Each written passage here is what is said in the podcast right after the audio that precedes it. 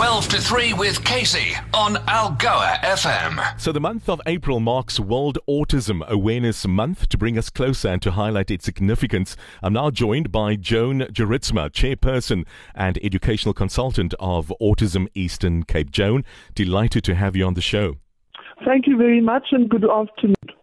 Joan, let me start with um, autism. What is it in layman's terms? Why is there a United Nations World Autism Awareness Day on the 2nd of April annually and the month of April being honored for World Autism Awareness Month? Well, let's start with World Autism Month. Um, it was planned to focus on sharing stories providing opportunities to increase understanding and acceptance of people with autism and to foster worldwide support. And furthermore, to create circumstances for people with autism to reach their full potential. And this was started by an American organization, Autism Speaks, yeah. 15 years ago. And the United Nations sanctioned World Autism Day on April the 2nd. And as I said, it's 15th annual World Autism Month this year.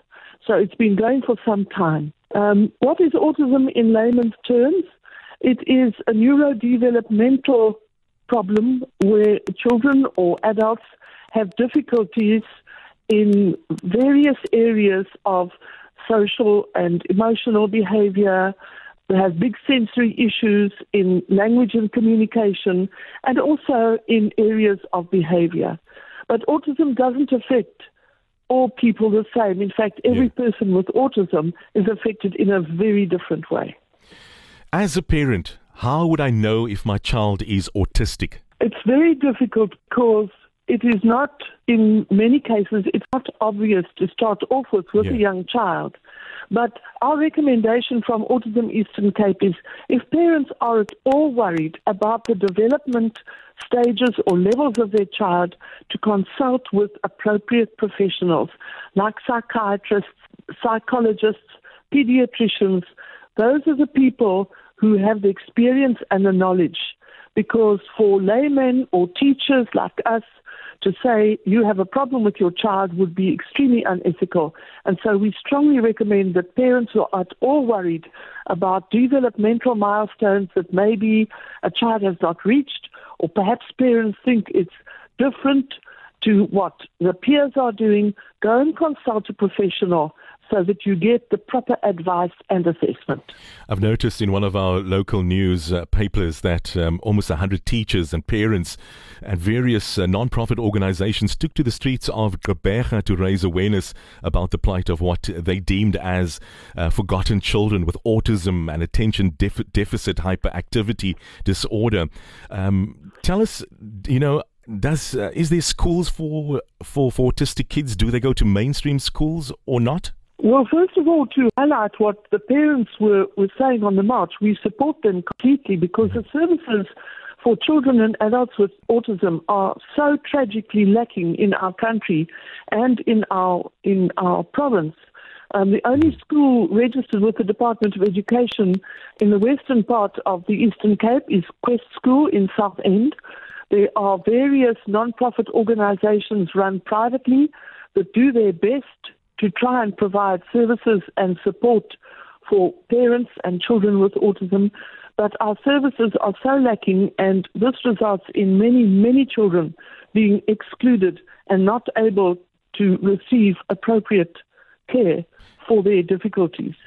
Uh, it really is a sad state of affairs. Absolutely. What kind of support is there uh, in, in the Eastern Cape and, and Southern Cape for, for kids with autism in terms of education? Well, as I said, in education, the government school is Quest School, mm-hmm. a very well-run school. The waiting list, I think, is one to two years long. Wow. Um, and the only time you there's a vacancy is when an 18-year-old child leaves the school, which then creates a vacancy for a younger child. Um, there are non-profit organizations um, in our city. Um, there's a bit of a long list to mention, but they are mm-hmm. on our website.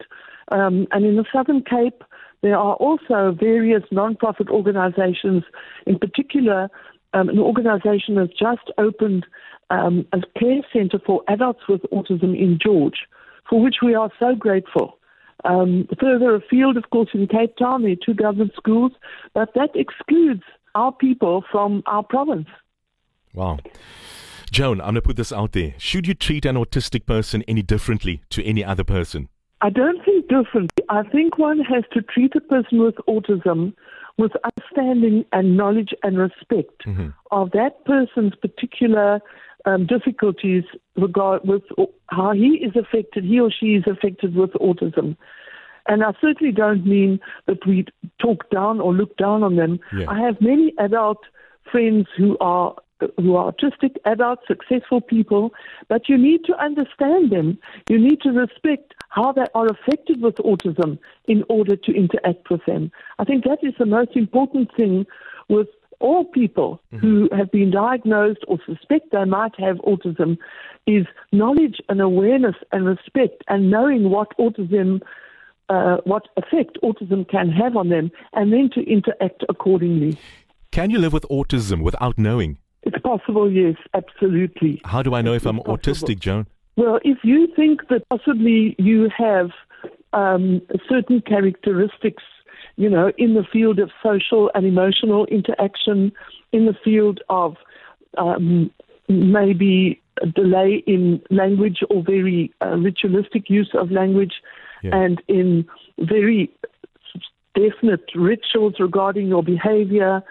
Um, also, sensory issues, you know, being mm-hmm. very limited in what you eat or spinning objects, and of course, self injurious behavior. There's a mm-hmm. whole list of possibilities, yeah. and I don't want to say any of them are definite. It again makes up the profile of a person with autism. But if you think you might have characteristics that feature autism, again, consult a professional who has the experience and the knowledge to do an assessment and support support you.